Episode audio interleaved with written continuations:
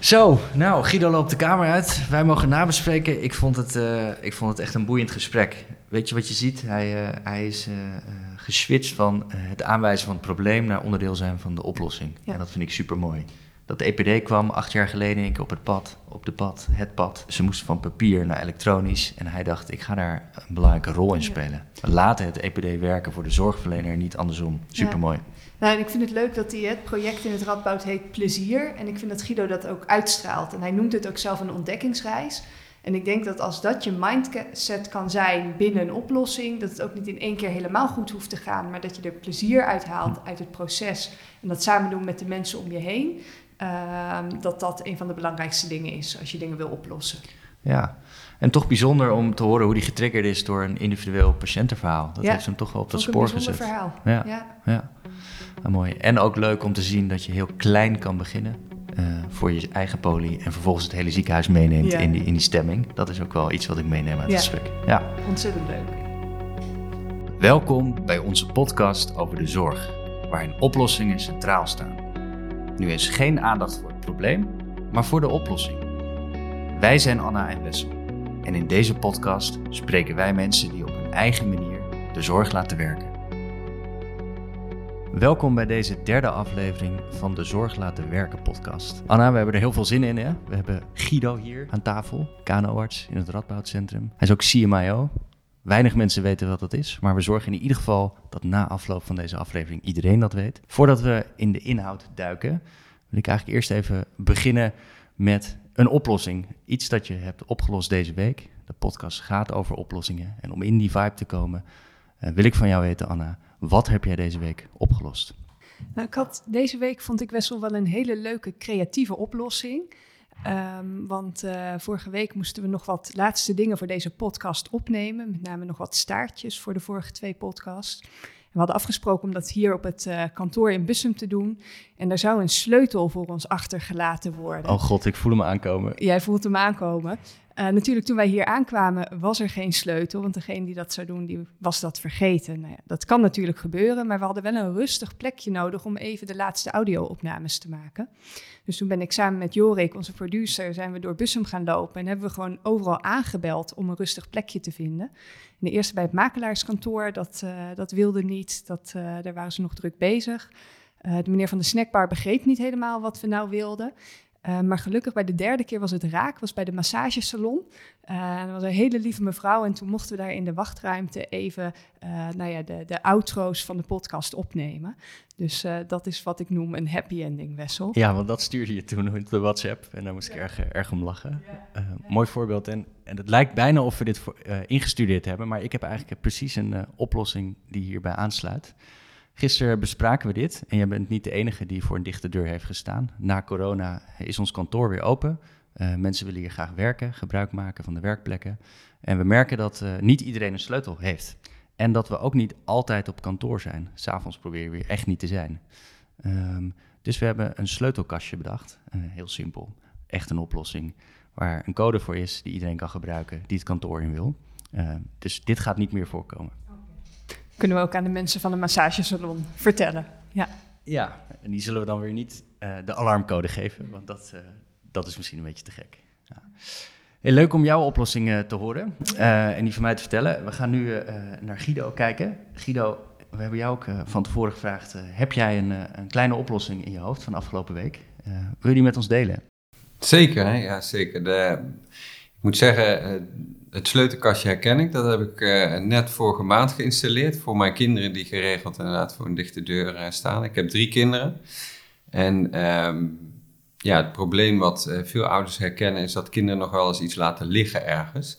En zo ook de dopper, die dan bijvoorbeeld ligt op de tennisbaan of op het hockeyveld of op school. En um, gisteren um, moest ik met mijn zoon tennissen en ik moest spelen tegen een andere vader en zoon. En toen kwamen we aan op de tennisbaan, toen lag daar ook zo'n dopper. Dus blijkbaar komt dat vaker voor, dat vermoeden had ik al.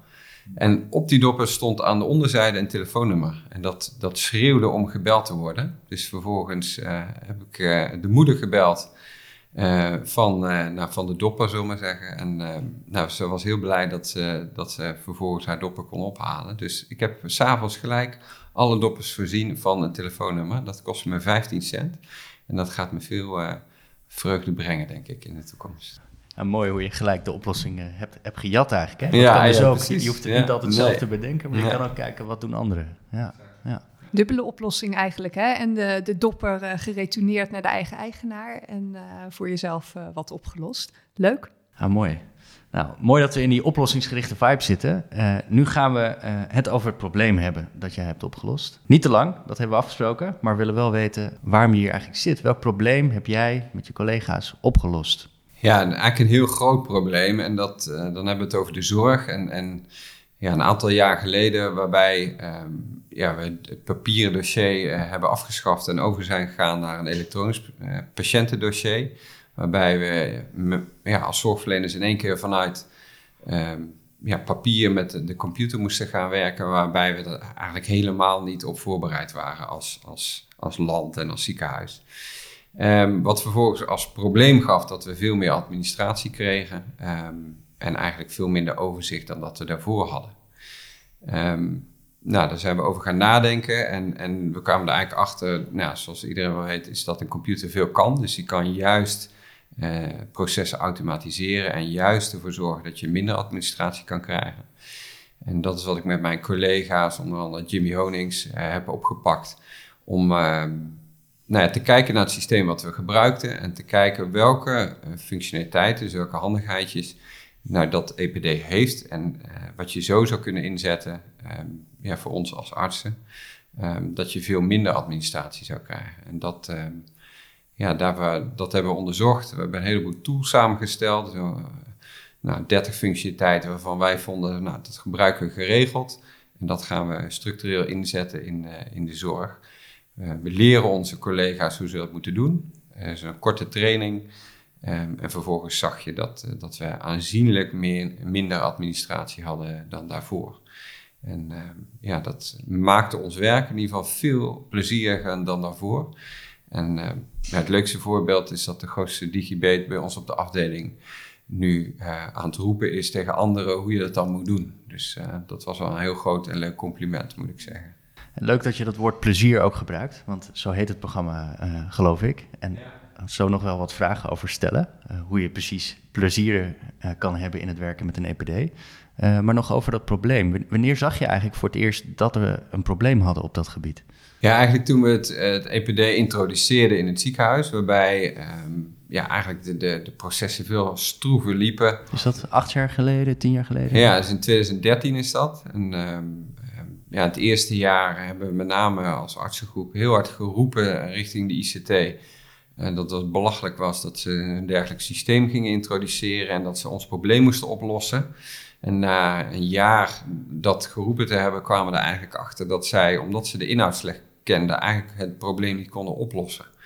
Dus natuurlijk konden ze wel wat dingetjes veranderen, maar ja, je bent heel erg van de inhoud afhankelijk om te weten hoe je een bepaald systeem moet inrichten en, en moet gebruiken. En dat is ook de reden dat toen na een jaar eigenlijk veel intensiever zijn gaan samenwerken met die ICT-afdeling om gezamenlijk tot uh, ja, een, goed werkend EPD te komen, wat, uh, wat artsen helpt in plaats van tegenwerkt. Was daar, want ik herken wat je zegt over een EPD of dingen die in de ICT niet prettig lopen in een ziekenhuis. En dat er dan heel snel wordt gewezen naar iemand anders. Het loopt niet goed, los dit voor ons op. En wat ik aan dit verhaal zo interessant vind, is dat jullie blijkbaar op een punt zijn gekomen, hè, wat jij beschrijft. We realiseren ons dat iemand anders dit niet voor ons kan oplossen, want wij, moeten, wij zijn zelf deel van de oplossing. Maar kan je ons meenemen in dat moment dat jullie je dat echt realiseerden? Dat, dat, dat jullie zelf de oplossing waren voor het grootste deel? Ja, is, vanaf het begin werd eigenlijk al trainingen aangeboden aan artsen, maar dat gaf twee, twee problemen eigenlijk. Eén is inhoudelijk gezien was die training door de ICT um, sloot eigenlijk niet aan bij datgene wat de artsen wilden. Dus er werd heel veel ja, um, mogelijkheden gedeeld die artsen niet gebruikten in de praktijk. En twee is dat um, wij merkten dat artsen veel meer aannemen van artsen. Dus dat het veel handiger is om uh, als artsen een training te geven, omdat je dan veel beter kan aansluiten bij uh, de praktijk van jouw collega. En dat ja, dat, dat was eigenlijk de basis voor uh, de pleziertrainingen. Um, waarbij, nou ja, toen wij na een jaar erachter kwamen dat ICT ons probleem niet ging oplossen, we eigenlijk zelf zijn gaan zoeken van nou, kunnen we dingen vinden in het EPD uh, die uh, ervoor zorgen dat onze administratie vermindert. En dat heeft ons gestimuleerd, die, die, die dingen vonden we en we wilden meer weten van het EPD om dat nog verder door te voeren.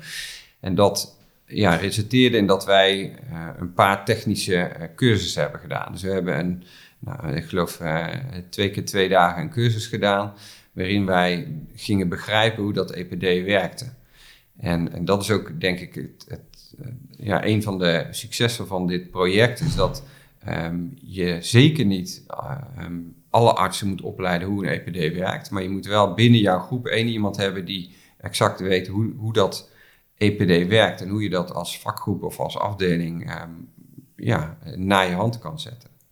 En dat, ja, dat is eigenlijk wat wij toen gedaan hebben. Dus uh, steeds meer gaan verdiepen in het EPD en steeds meer ja, functionaliteiten gaan vinden die ons, uh, die ons helpen. Heb je, heb, je heb je een leuk voorbeeld van iets wat in het EPD pas echt opgelost werd toen er een arts naar keek? Nou, een makkelijk iets is bijvoorbeeld um, is dat als arts wil je eigenlijk uh, vaak plaatjes toevoegen aan je notitie. Nou, er is een heel makkelijk programma, OneNote. Dat is eh, onderdeel van het Microsoft Office uh, programma. Waarmee je eigenlijk heel makkelijk een deel van je scherm kan kopiëren en plakken. Nou, door uh, dat OneNote zo in te stellen, kan je eigenlijk met twee toetsen kan je een plaatje in jouw scherm kopiëren. En dat vervolgens plakken in je notitie. Dus stel jij scrolt door een CT-scan heen en je ziet een afwijking, al die koepers van die CT-scan. Maar dat ene plaatje, dat is juist heel relevant voor de ziekte van die patiënt. Nou, vervolgens plak jij een stukje van die CT-scan in je notitie, waarbij dus iedereen die daarna die notitie leest, um, gelijk ziet wat die CT-scan um, laat zien. In plaats van hoe het toen veel gebeurde, is dat vervolgens degene die die tekst leest naar de CT-scan moet. Dus het gaat weer een paar klikken, je moet scrollen door die CT-scan. En op die manier ja, uh, zorg je eigenlijk dat, dat, dat je veel sneller het verhaal van die patiënt uh, oppakt. Ja, en even voor de luisteraars ook, misschien wel goed om te noemen uh, welke EPD jullie kregen. Want anders uh, gaan mensen dit ook direct uh, proberen in hun ziekenhuis en werkt het bijvoorbeeld niet. Ja, we hebben, we hebben Epic geïntroduceerd in 2013. En um, ja, in mijn ogen is Epic een heel goed systeem met als nadeel heel veel mogelijkheden. Um, dus dat heeft aan de ene kant voordelen, is dat je er veel mee kan. Andere feit is dat je, doordat je er zoveel mee kan, het ook heel ingewikkeld is.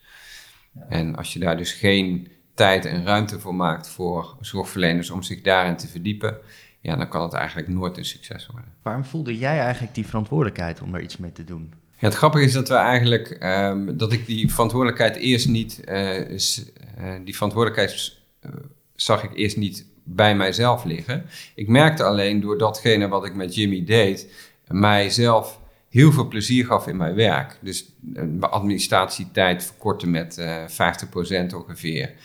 Um, ik kan daardoor veel meer patiënten zien, veel meer tijd nemen voor mijn patiënten. En dat gunde ik eigenlijk mijn collega's ook. En dat, uh, dat is de reden dat we op een gegeven moment dat opgeschaald hebben naar nou, collega's binnen onze afdeling. En toen we zagen dat ook ja, de grootste digibeten bij ons in de afdeling dit heel succesvol vonden, dachten we, ja, dit kunnen we niet voor onszelf houden dat is de reden dat we dat vervolgens via de raad van bestuur ook in de rest van de organisatie hebben geïntroduceerd. Dus als ik goed begrijp ben je eigenlijk eerst voor, voor jezelf begonnen, om jouw poli en jouw werk met patiënten beter te kunnen maken. Vervolgens je directe collega's en dat was nog niet genoeg. Uiteindelijk heeft het hele ziekenhuis uh, Guido van den Broek langs gehad om ja. beter te leren werken met het EPD. Ja, en het leuke daarvan was, ik zie het ook niet zozeer als mijn eigen project, maar meer als we doen dit met elkaar en we moeten met elkaar verder komen. En, en dat was het leuke aan, aan dit project, en we noemen dat het plezierproject omdat het ons veel plezier gaf, is dat je um, eigenlijk met een, een, set aan tools um, die handig zijn voor zorgverleners, die deelt met elkaar um, ja, elkaar verder helpt. En het leuke daarvan was is dat als we op een andere afdeling kwamen en we deelden dit met die afdeling, dat zij ook een aantal dingen hadden die uh, goed werkten. En die namen wij dan weer mee naar de volgende afdeling. En zo verspreiden we eigenlijk ja, het handig werken met, uh, ja, met het EPD in ons ziekenhuis. In Wessel noemde het al dat jouw functie binnen het ziekenhuis heeft ook een naam, hè? CMO. Kan je, kan je vertellen, wat is dat? Waar staat het voor? Ja, het, is, uh, het staat voor Chief Medical Information Officer. Dus um, ja, eigenlijk verbinder tussen ehm, artsen en ICT. Dus het helpen ehm, digitaliseren van de zorg binnen de artsengroep. Um, en dat is een, eigenlijk een hele brede titel voor alles wat ja, op digitaal gebied in de zorg gebeurt. Ik zeg, zeg wel eens gekscherend, uh, als ik af en toe in mijn mailbox kijk, lijkt het wel alsof als iets met de computer te maken heeft en met een pleister, dat mensen mij gaan mailen. Maar dat is wel hoe de breedte van die functie is. En um, ja, ik denk ook dat naarmate we, dat digitalisering in de zorg echt een onderdeel van je werk is geworden. Ik, heb als gekscherend ergens geschreven dat, dat ik vind dat digitalisering, dat dat een, een uh, competentie van elke arts zou moeten zijn om een betere arts te kunnen, uh, kunnen worden. Um, en dat is ja, wat, wat we in de hedendaagse um, tijd natuurlijk ook zien. Elk jaar zien we hoe, hoe, hoe belangrijk digitalisering is. Je merkt het met name als een systeem niet werkt, dan valt er een heleboel om. En, um, ja, en, en kunnen we eigenlijk ons werk niet meer doen. Ik wil zo nog wat dieper in op die rol van uh, de CMIO, want dat is een uh, vrij nieuwe rol in Nederland. En daar zitten volgens mij ook weer allerlei problemen aan vast. En daar wil ik het zo nog even over hebben. Maar ik wil toch nog iets dieper in op waarom jij het leuk vindt om hiermee bezig te zijn. Want er werken honderden artsen in het Radboud. Uh, jij bent KNO-arts, in principe opgeleid om met mensen met keel, neus en oorklachten te werken. en toch heb jij hier inmiddels een groot deel van je tijd aan, uh, aan besteed. Hoe, hoe, komt het dat jij dit zo leuk vindt en dus ook goed kan? Ja, ik ben eigenlijk altijd op zoek om, om de hedendaagse praktijk te veranderen en te verbeteren. En, en uh, zodra ik uh, twee weken hetzelfde doe, dan vind ik het eigenlijk alweer saai worden. En ben ik alweer op zoek naar dingen die, die beter kunnen. En dan word ik natuurlijk vaak gestimuleerd um, door patiënten die ik spreek, die, ja, die zeggen dat ze bepaalde dingen niet lekker vinden lopen of te lang moeten wachten op iets. Uh, bekend probleem in de zorg, helaas.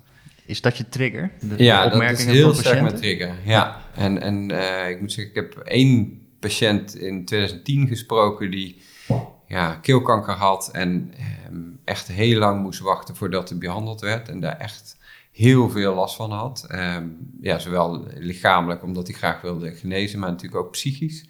Omdat hij gewoon heel, heel graag wilde weten waar hij aan toe was. En dat ja, dat zullen veel artsen herkennen. Dat, dat, dat raakt je gewoon en dat, dat, dat vraagt gewoon om verbetering. En dat, daar komt heel sterk mijn motivatie vandaan om, om dingen te veranderen en beter te maken. En als je nu kijkt, dan denk ik dat door digitalisering we zulke grote stappen kunnen zetten in de verandering van zorg en verbetering van zorg, dat daar, ja, dat, dat, dat de reden is dat dat mijn aandacht krijgt. Ik denk dat je Um, het, het, feit dat je eh, bij bol.com kan zien waar een pakketje zit, in welk bewijs van, in welk vak van welke, uh, van welke opslaghal, zeg maar. En dat wij niet eens kunnen zeggen waar een patiënt ergens in zijn zorg zit. Um, ja, dat vind ik eigenlijk bijna ongelooflijk. En dat vraagt gewoon uh, naar oplossingen en naar nou ja, zorgen dat wij dat in de zorg ook kunnen gaan doen. Ik, ik, zie dat je ook eigenlijk een klein beetje boos misschien wel bent dat we dat nog niet goed genoeg doen. Klopt dat? Nou, ik, uh, nee, ik ben niet boos. Nee, nee. ik ben wel, ik, ik ben, uh, ik verwonder me af en toe over zaken, maar ik zoek altijd wel het positieve van, uh, van de zaken. En ik denk dat we door digitalisering heel veel zorg heel veel beter kunnen maken en, en uh, ik zie dit echt als een ontdekkingsreis en niet zozeer als iets wat verkeerd geregeld is of zo. Het is, we hebben een computer geïntroduceerd in de zorg. En um, uh, daar hebben we van tevoren in mijn ogen te weinig over nagedacht wat de impact daarvan is. Er, er was een, een, forse impact. Nu zitten we in die situatie en moeten we gaan kijken ja, welke vervolgstappen we kunnen nemen. En welke, nou ja, welke voordelen we uit die computer kunnen halen. Bijvoorbeeld een, een aspect dat ik heel belangrijk vind, is dat we zorg transparant maken. Is dat je gewoon als patiënt kan zien um, ja, welke, welke zorgverlener voor jou met jouw aandoening uh, het meest geschikt voor jou is. En um, ja, waar je nu van hotels precies kan zien waar jij uh, het, beste hotel kan boeken met alle voor- en nadelen en alle reviews die je daarover kan lezen. Ja, uh, hebben we dat in de zorg niet. En natuurlijk zijn er wel wat oplossingen, maar ik denk ja, het feit dat wij kwaliteit straks inzichtelijk kunnen maken, transparant kunnen maken, is een heel belangrijke stap richting ja, nog betere, uh, het, het, leveren van nog betere zorg. Kan je iets vertellen hoe je dat voor je ziet? Wanneer is die transparantie goed genoeg? Of wat, waar denk je dat patiënten behoefte aan hebben? Welke kennis of welke infrastructuur? Nou, ik denk dat de, de, de profijt die de patiënten op korte termijn heel sterk kunnen krijgen, is, is uh, het um, uh, eigenlijk op, het ligt op het vlak van patiëntinformatie. Waar wij velen al in de spreekkamer uh, patiënten informatie geven en daarvan ongeveer 20% onthouden wordt als de patiënt thuis is. Um, we geven nog eens een folder of we, we sturen ze naar een website. Hebben wij op dit moment echt veel meer mogelijkheden dan dat, denk ik.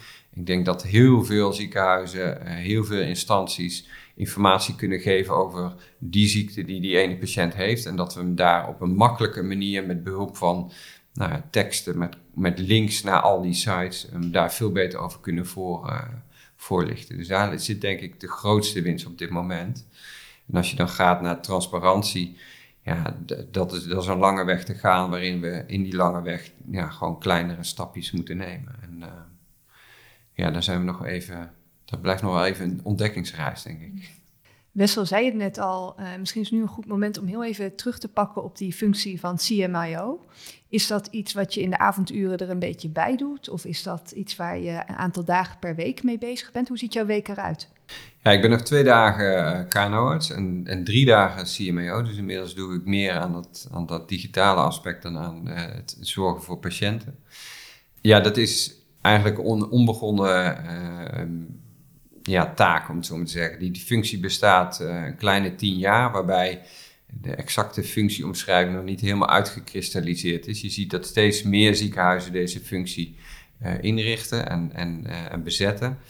Um, maar eigenlijk kan je die, die, functie doorvertalen richting de afdeling. Eigenlijk zal je als afdeling een, een visie moeten hebben over um, ja, hoe digitaal werken gaat op jouw afdeling. En zul je dus ook binnen jouw afdeling um, mensen moeten aanstellen. We, nou, we, we, hebben dat in ons ziekenhuis gedaan met medical information officers. Dus, dus echt uh, medisch specialisten die draagvlak hebben, die, die kunnen veranderen richting um, ja, digitale zorg. En die een visie hebben over hoe, de, uh, ja, uh, hoe hun afdeling digitale zorg gaat leveren. En dat is ook nodig omdat we nu eh, merken dat, dat er zoveel richting die ICT-afdeling gaat. Elke arts heeft een nieuwe oplossing voor een probleem en wil daar uh, zijn eigen appje voor introduceren. Um, nou, dat is een van de voorbeelden waardoor uh, een ICT-afdeling gewoon hartstikke druk heeft. Dat is niet meer te onderhouden. En dat, dat is eigenlijk een ja, groot probleem wat op dit moment speelt in veel ziekenhuizen. En dat vraagt dus dat wij als zorgverleners ook gaan bepalen wat wij belangrijk vinden in dat digitaal werken. En welke stappen wij moeten zetten in, in de toekomst om het behapbaar te maken en zo snel mogelijk te komen tot, uh, tot verbetering. Je, je, vertelt eigenlijk hoe je ook zo'n netwerk om je heen verzamelt hè, van, van medical information officers die het nou ja, als een soort team in samenwerkt. En ik hoor je nu vooral pra uh, praten over andere medisch specialisten. Het Radboud is natuurlijk ook een opleidingscentrum. Hebben AIOS of ANIOS, hè, dus jonge dokters al dan niet in opleiding tot specialist of co-assistenten. Hebben die ook een rol in dat proces? Of hoe zien jullie dat voor je? Ja, zeker. Kijk, mijn ogen is dit ook um, uh, niet een project of een, een onderwerpje, zeg maar. Kijk, we hebben het binnen ons ziekenhuis gehad over uh, dat wij een digitale visie wilden hebben. Nou, die hebben we uiteindelijk geschreven, waarbij we eigenlijk erachter komen uh, dat, nee, dat je als ziekenhuis een strategie hebt waarbij digitalisering een onderdeel is van die verschillende poten van strategie. Dus als jij een doel wil bereiken, stel je wil inzetten op preventie, dan is digitalisering in dat onderwerp preventie is, is een item. Maar digitalisering op zich is, is niet een onderwerp. Dus je kan niet als ziekenhuis zeggen, nou, we hebben speerpunten, dat is uh, preventie, persoonsgerichte zorg en digitalisering. Dat, dat slaat eigenlijk nergens op. Digitalisering is een onderdeel van je gehele strategie, waar je dus met elkaar aan werkt. En zo heeft een ieder, dus elke zorgverlener in je instituut, heeft een rol. En zo ook de artsen in opleiding. Um, die heel sterk uh, uh, ja, een, rol hebben in, in het, het met elkaar um, ja, digitaliseren van die zorg. Dus de inhoud van de zorg brengen in, in digitale systemen. Um, waarbij wij merkten dat als je een klein clubje in een afdeling uh, samenstelt die een visie moet ontwikkelen op dat digitaal werken, dat je personen moet hebben met draagvlak in je afdeling. En dat is de reden dat ik net een medisch specialist benoemde. Ehm, dit gaat over anders werken. En als je het hebt over anders werken, dan heb je het eigenlijk over verandermanagement. En dan kom je eigenlijk op het vlak van ja, psychologie en hoe mensen anders gaan werken. En dat, ja, nou, een van de poten is dat je ehm, ja, een boegbeeld hebt die meewerkt aan die verandering. En die dus draagvlak heeft in die afdeling en zorgt voor continuïteit. En dat is de reden dat, ja, dat, dat het met name belangrijk is dat die medisch specialist daar uh, leiding aan geeft. Waarbij de artsen in de opleiding eigenlijk de, ja, de, de, stimulatoren zijn zeg maar, van dat project. Die de boel kunnen opzwepen en ervoor kunnen zorgen dat ja, datgene, die digitale visie die die afdeling heeft, ook ja, sneltreinvaart, uh, sneltreinvaart uh, ja, verder komt. En dan hopelijk ook gelijk al die digitale vaardigheden opdoen, zodat hè, als de AIOS straks medisch specialist zijn, dat het in één keer soepel doorloopt. Ja, wat, wat, wat uh, ik zou wel behoefte hebben aan een voorbeeld. Dit is vrij hoog over, hè, wat er moet gebeuren zeker. in het hele ziekenhuis. Kan je, kan je een voorbeeld geven van een project waar je, je nu aan werkt en misschien ook wel met die AIOS? Uh, ja. Nou, om een voorbeeld te geven is, is uh, eigenlijk dat uh, wij een zorgpad hebben ingericht. En dat uh, was in ons geval bijvoorbeeld de hoofd-halsoncologie, waarbij wij dus afgesproken hebben welke vragen wij stellen bij het eerste consult. Um, dat, daarvoor zijn we met elkaar om de tafel gaan zitten, met de patiënt, um, met zorgverleners, met verpleegkundigen, met dokters. Daarbij hebben we vastgesteld van nou, bij het eerste consult vragen wij deze items. Dat gaf natuurlijk de eh, de, uh, discussie, want de ene zorgverlener wil andere dingen weten dan de ander, maar uiteindelijk zijn we eruit gekomen. Um, en nou, ik zoom even in op dat, bijvoorbeeld dat eerste contact. Dan stellen wij een aantal vragen. En doordat het, eh, wij het EPD verteld hebben wat die vragen zijn, biedt het EPD gelijk een formulier aan met die vragen daarin. Dus dat zorgt al gelijk voor minder administratie. Vervolgens kan je op basis van de vragen die je stelt um, zeggen van nou, als deze deze vragen zijn ingevuld, dan kun je die diagnose suggereren. Um, nou, dat doet het systeem dan en, uh, en, registreren wij de diagnose waarvan wij denken dat het de, de meest toepasselijke diagnose is, de, de werkdiagnose. Omdat wij vervolgens ook het systeem verteld hebben van nou, bij die diagnose willen wij graag deze radiologische aanvragen, deze lab aanvragen, geeft hij ons ook gelijk een setje met alle aanvragen waarvan wij vastgesteld hebben dat ze graag willen zien. Dus bijvoorbeeld bij hoofdhalsoncologie willen we graag een CT van de hals, we willen een echo van de hals, een X-thorax, en we willen nog wat bloed hebben en een vervolgafspraak. En dat is nou, wat het EPD vervolgens suggereert, zegt hier, hier heb je het setje. Um, de vraagstelling staat vaak al ingevuld, dus je hoeft die alleen maar te veranderen uh, ja, wat van toepassing is op die patiënt. En vervolgens um, ja, druk je op ja en is de hele administratie geregeld. En dat heeft dus nou, een aantal voordelen. Je hebt dus minder administratie. Twee is, je gaat veel uniformer werken. Dus, dus het, doordat het systeem je oplossingen suggereert, zie je veel minder eh, variatie in zorg. Wat over het algemeen eh, de kwaliteit in de hand werkt.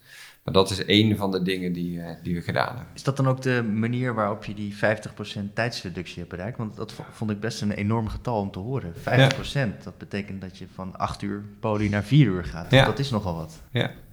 Nee, wat, we, wat we natuurlijk op grote schaal op dit moment doen, is dat we, we spreken met de patiënten, onderzoeken, we stellen een diagnose en vervolgens bedenken we zelf wat voor beleid daar zit. Alleen heel vaak doen we natuurlijk repeterende zaken. En we hebben een dergelijk, een vergelijkbare patiënt in het verleden eigenlijk ook al een keer gezien. Dus, en, en wat we nu doen is eigenlijk gebruik maken van de informatie en, en, en dat toepassen op de patiënt die voor je zit. Ja, en de volgende stap daarna is misschien ook wel het koppelen aan uitkomstmaten, zodat je ook kan weten wat je eigenlijk doet. Kun je daar iets over vertellen? Want er is nog een, nog een schil omheen, heb ik wel eens begrepen. Ja, ja, dus als je, als je met elkaar hebt vastgesteld wat je wanneer vastlegt, dan kan dat systeem niet alleen suggesties doen, maar het kan ook de data beter registreren die je vastlegt. Dus, dus om dan dat op verschillende meetmomenten te doen, hè, dus bijvoorbeeld op, op nou, wat ik net zei, het eerste contact, maar ook tijdens het MDO of tijdens een behandeling, om daar ook die formulieren aan, aan, aan zo'n contactmoment toe te voegen, eh, krijg je dus aan de andere kant ook dat je eh, die waardes ook ehm, ja, structureel gaat meten. Door die waarden dus uit die formulieren te halen, kan je eigenlijk een soort dashboard creëren, waardoor je ook um, ja, de kwaliteit kan meten die je, um, ja, die je wil weten. En dat zijn dus de dingen die je vooraf met elkaar moet vaststellen. Dus wat vragen wij en wat willen we nou exact weten om straks onze kwaliteit uh, vast te leggen. En dat, dat, dat geheel, dat, dat, ehm, ja, dat, dat, dat vraagt eigenlijk om een soort stappenplan. Om een voorbeeld te geven is als je niet met elkaar hebt afgesproken hoe je je zorg doet en dat systeem registreert dat niet op een nou, gestandardiseerde of uniformeerde wijze, dan kan je dus ook die waardes van die kwaliteit daar niet uithalen. Dus als jij toe wil naar het meten van kwaliteitsindicatoren, zul je dus eerste stap daarvoor moeten maken dat je, die, ehm, dat je de zorg uniformeert. Dus dat de zorg die je levert in dat zorgpad, dat je met elkaar afspreekt ja, hoe je dat en, en waar je dat vastlegt. Is dat niet ook soms een beetje saai? Willen we ook niet uh, gewoon een beetje creatief bezig kunnen zijn? Uh, heel goed punt. Kijk, het leuke hiervan is, is dat um, kijk, het, het, het, kost werk om dit in te richten. Uh, het is leuk om met elkaar over te praten, maar er zit ook een hoop corvée bij, want je moet ook dingen inrichten in systemen. Uh, maar het leuke is als je op deze manier werkt, is dat je heel veel vrijheid krijgt rondom de dingen die je standaard doet. Dus wat we vaak zeggen is, um, als je um, een maat hebt van kwaliteit, van, van laag naar hoog, dan voeg je eigenlijk een soort standaardiseringslaag toe. Dus je, je voegt eigenlijk een, een, je begint al bij een bepaalde standaardkwaliteit, doordat je dat ja, met elkaar hebt afgesproken dat je op die uniforme manier werkt en deze standaard vastlegt. En daarbovenop komt dan de kwaliteit die je zelf toevoegt in de spreekkamer. Dus je hebt de patiënt voor je zitten die natuurlijk niet in die standaard valt. En het is de truc eh, om ja, je eigen expertise en de eigen kwaliteit die je kan toevoegen aan die zorg van de patiënt, daar nog aan toe te voegen. En um, ja, op die manier kom je gewoon hoger uit en, en, en kan je dat uh, kwalitatief beter doen. En doordat je die standaard gebruikt, hou je gewoon meer tijd over om, ja, om het echt leuk te maken en, en goed te maken voor die patiënt. Rhythm sets you free. Dus als alles gestandardiseerd is wat kan, dan hou je daarna meer ruimte over voor de Exact, ja. ja. Hey, en, en jij komt uit de KNO. Uh, uh, en nu ga ik iets heel gevaarlijks zeggen. Dat, dat is een vrij gestandardiseerd vak, denk ik. Uh, hij reageert nauwelijks, dus misschien is hij het eens. Um, geldt dit nou ook voor uh, vakken die zichzelf wat uh, als complexer uh, en diverser beschouwen? Ja, zeker. Ja, wat ik zei, eerder over vertelde, het plezierproject waarbij alle afdelingen afgingen. Daar kreeg je natuurlijk geregeld deze vraag. Dus hier heb ik een heel, heel goed antwoord op. um, wij dachten ook dat we uniek waren. En, en uh, eigenlijk uh, toen we met elkaar gingen praten, bleek toch eigenlijk best wel dat we aardig wat uh, zaken um, repeterend doen. Um, als we met de afdeling spraken, dan bleek dat eigenlijk vaak ook wel zo te zijn. En dat is ook waar je naar moet zoeken als afdeling. En ja, mocht jij een afdeling hebben of een dokter zijn waarbij je echt niks standaard doet en niks in de huidige, zeg maar vandaag doet, wat je ook al niet uh, afgelopen jaar hebt gedaan, ja, dan, dan, dan kan je echt niet geholpen worden. En dan blijf je inderdaad die unieke dokter die, uh, ja, die wellicht ook met dat systeem zou blijven struggelen.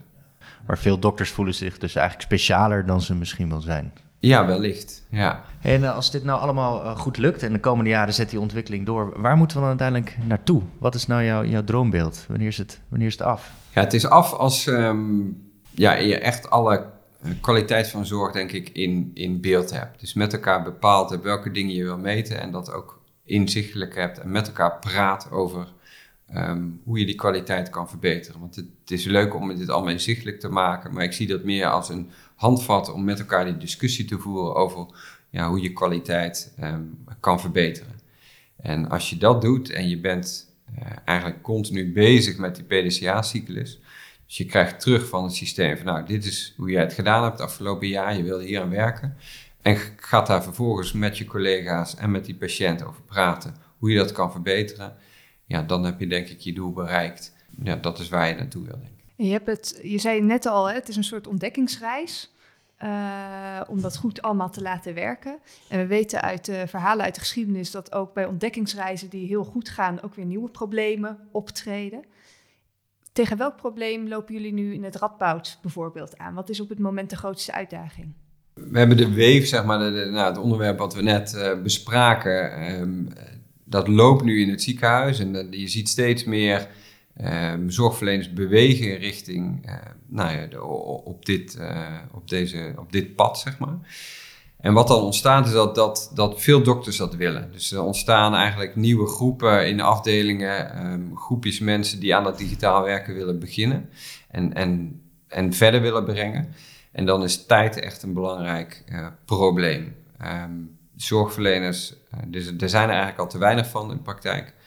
En als die ook nog andere dingen gaan doen dan zorg leveren, dan, dan geeft dat wrijving en dan geeft dat uh, problemen. Um, en dat is denk ik op dit moment het grootste probleem. Dus het, ja, zorgen dat zorgverleners tijd krijgen om ja, de inhoud van zorg te brengen in die systemen. Dat, dat... En voor tijd is uh, vaak geld nodig, hè? Zeker ja. de dure professionals vrijspelen. Uh, ja, ik wou net zeggen, er zit, uh, dat is natuurlijk in de media, er, er zijn genoeg jonge specialisten die heel graag een baan willen. Dus die zijn er wel. Ja. Dus dan is vaak op de achtergrond wat Wessel zegt, dat het niet tijd maar geld is dat het probleem is. Ervaar jij dat ook zo? Uh, absoluut, ja. Prioriteit in dit onderwerp en, en, en, en het leggen van business cases onder dit uh, onderwerp. Dus dat je met administratie minder tijd, kunt, tijd kwijt bent in de toekomst.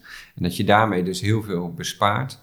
Ja, dat is heel sterk de oplossing. En ja, dan begeven we ons iets, met mijn volgende opmerking, iets op een ander vlak. Maar de zorg wordt niet echt gestimuleerd om te innoveren. En, en daar zit denk ik de essentie van, van, van dit probleem. En uh, ja, dat is uh, nou, wellicht iets voor een andere podcast. Ik ben wel nieuwsgierig, want wat, wat heb je dan wel nodig om die innovatie? Uh, is een zak geld uh, voldoende? Of? Nou ja, ik geloof nooit zo in zakken geld, omdat um, kijk, ik denk heel sterk, kijk, we hebben als, als zorg een zak geld gekregen um, en daar moeten we het mee doen. En door daar weer extra geld aan toevoegen, ontstaat er vanzelf een nieuw probleem.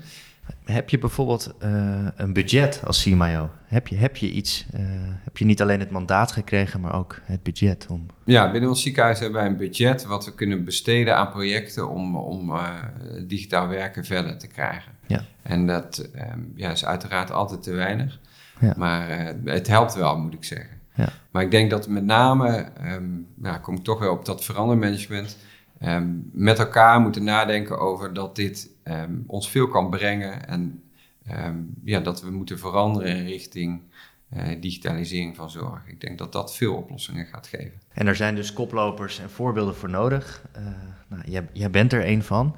En eigenlijk ben jij getriggerd geraakt uh, door een verhaal van een patiënt, een eigen patiënt van jou in 2010 ik ben wel nieuwsgierig uh, naar die specifieke situatie. Misschien kan je daar iets meer over vertellen, omdat het ons ook leert hoe jij eigenlijk op die missie uh, gestapt ja. bent. Ja, dat was een situatie waarbij um, ik tegenover een patiënt zat die vertelde dat hij uh, zes weken had moeten wachten totdat hij behandeld werd. Hij was inmiddels al behandeld op dat moment.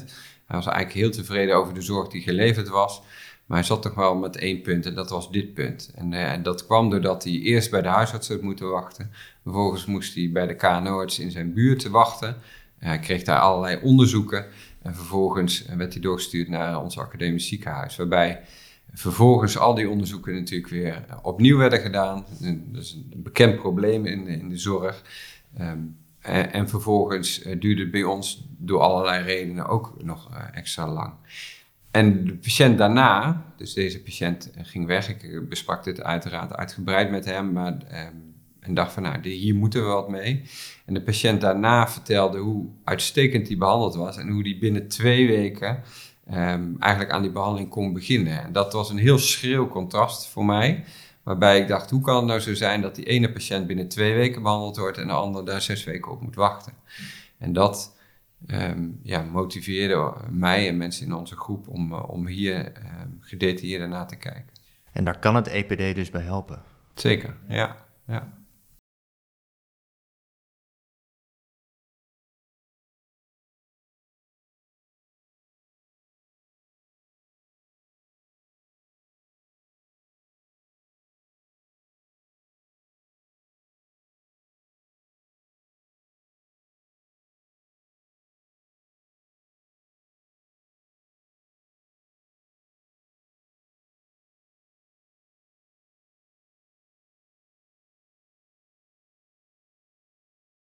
Het belangrijkste is denk ik, want we, um, we, hebben het veel over digitaal werken gehad en uh, dat dat belangrijk is, maar ik, ik zie, probeer altijd zoveel mogelijk het te minimaliseren. Dus, dus zorg ervoor dat zorgverleners zo weinig mogelijk bezig zijn met, met dit onderwerp en zoveel, zoveel mogelijk gefaciliteerd worden.